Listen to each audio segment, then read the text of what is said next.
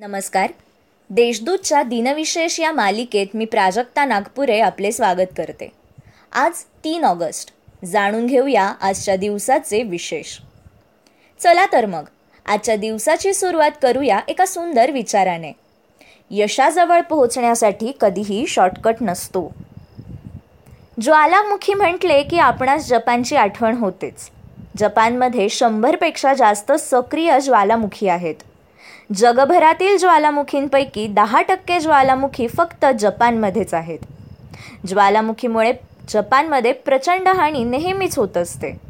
सतराशे त्र्याऐंशीमध्ये जपानमधील माउंट असामा ज्वालामुखीचा उद्रेक होऊन सुमारे पस्तीस हजार जणांचा मृत्यू झाला होता.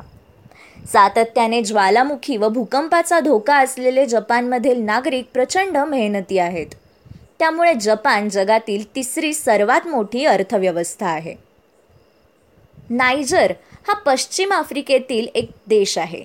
नायजरचा ऐंशी टक्के भाग सहारा वाळवंटाने व्यापला आहे. एकोणीसशे साठमध्ये या देशाला फ्रान्सपासून स्वातंत्र्य मिळाले.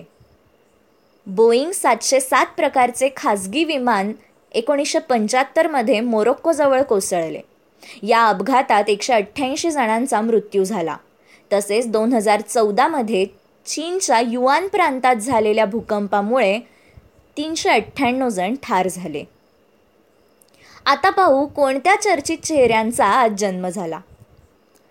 पानिपतच्या तिसऱ्या लढाईत मराठ्यांचे नेतृत्व करणारे सदाशिवराव भाऊ यांचा जन्म आजच्या दिवशी सतराशे तीसमध्ये झाला.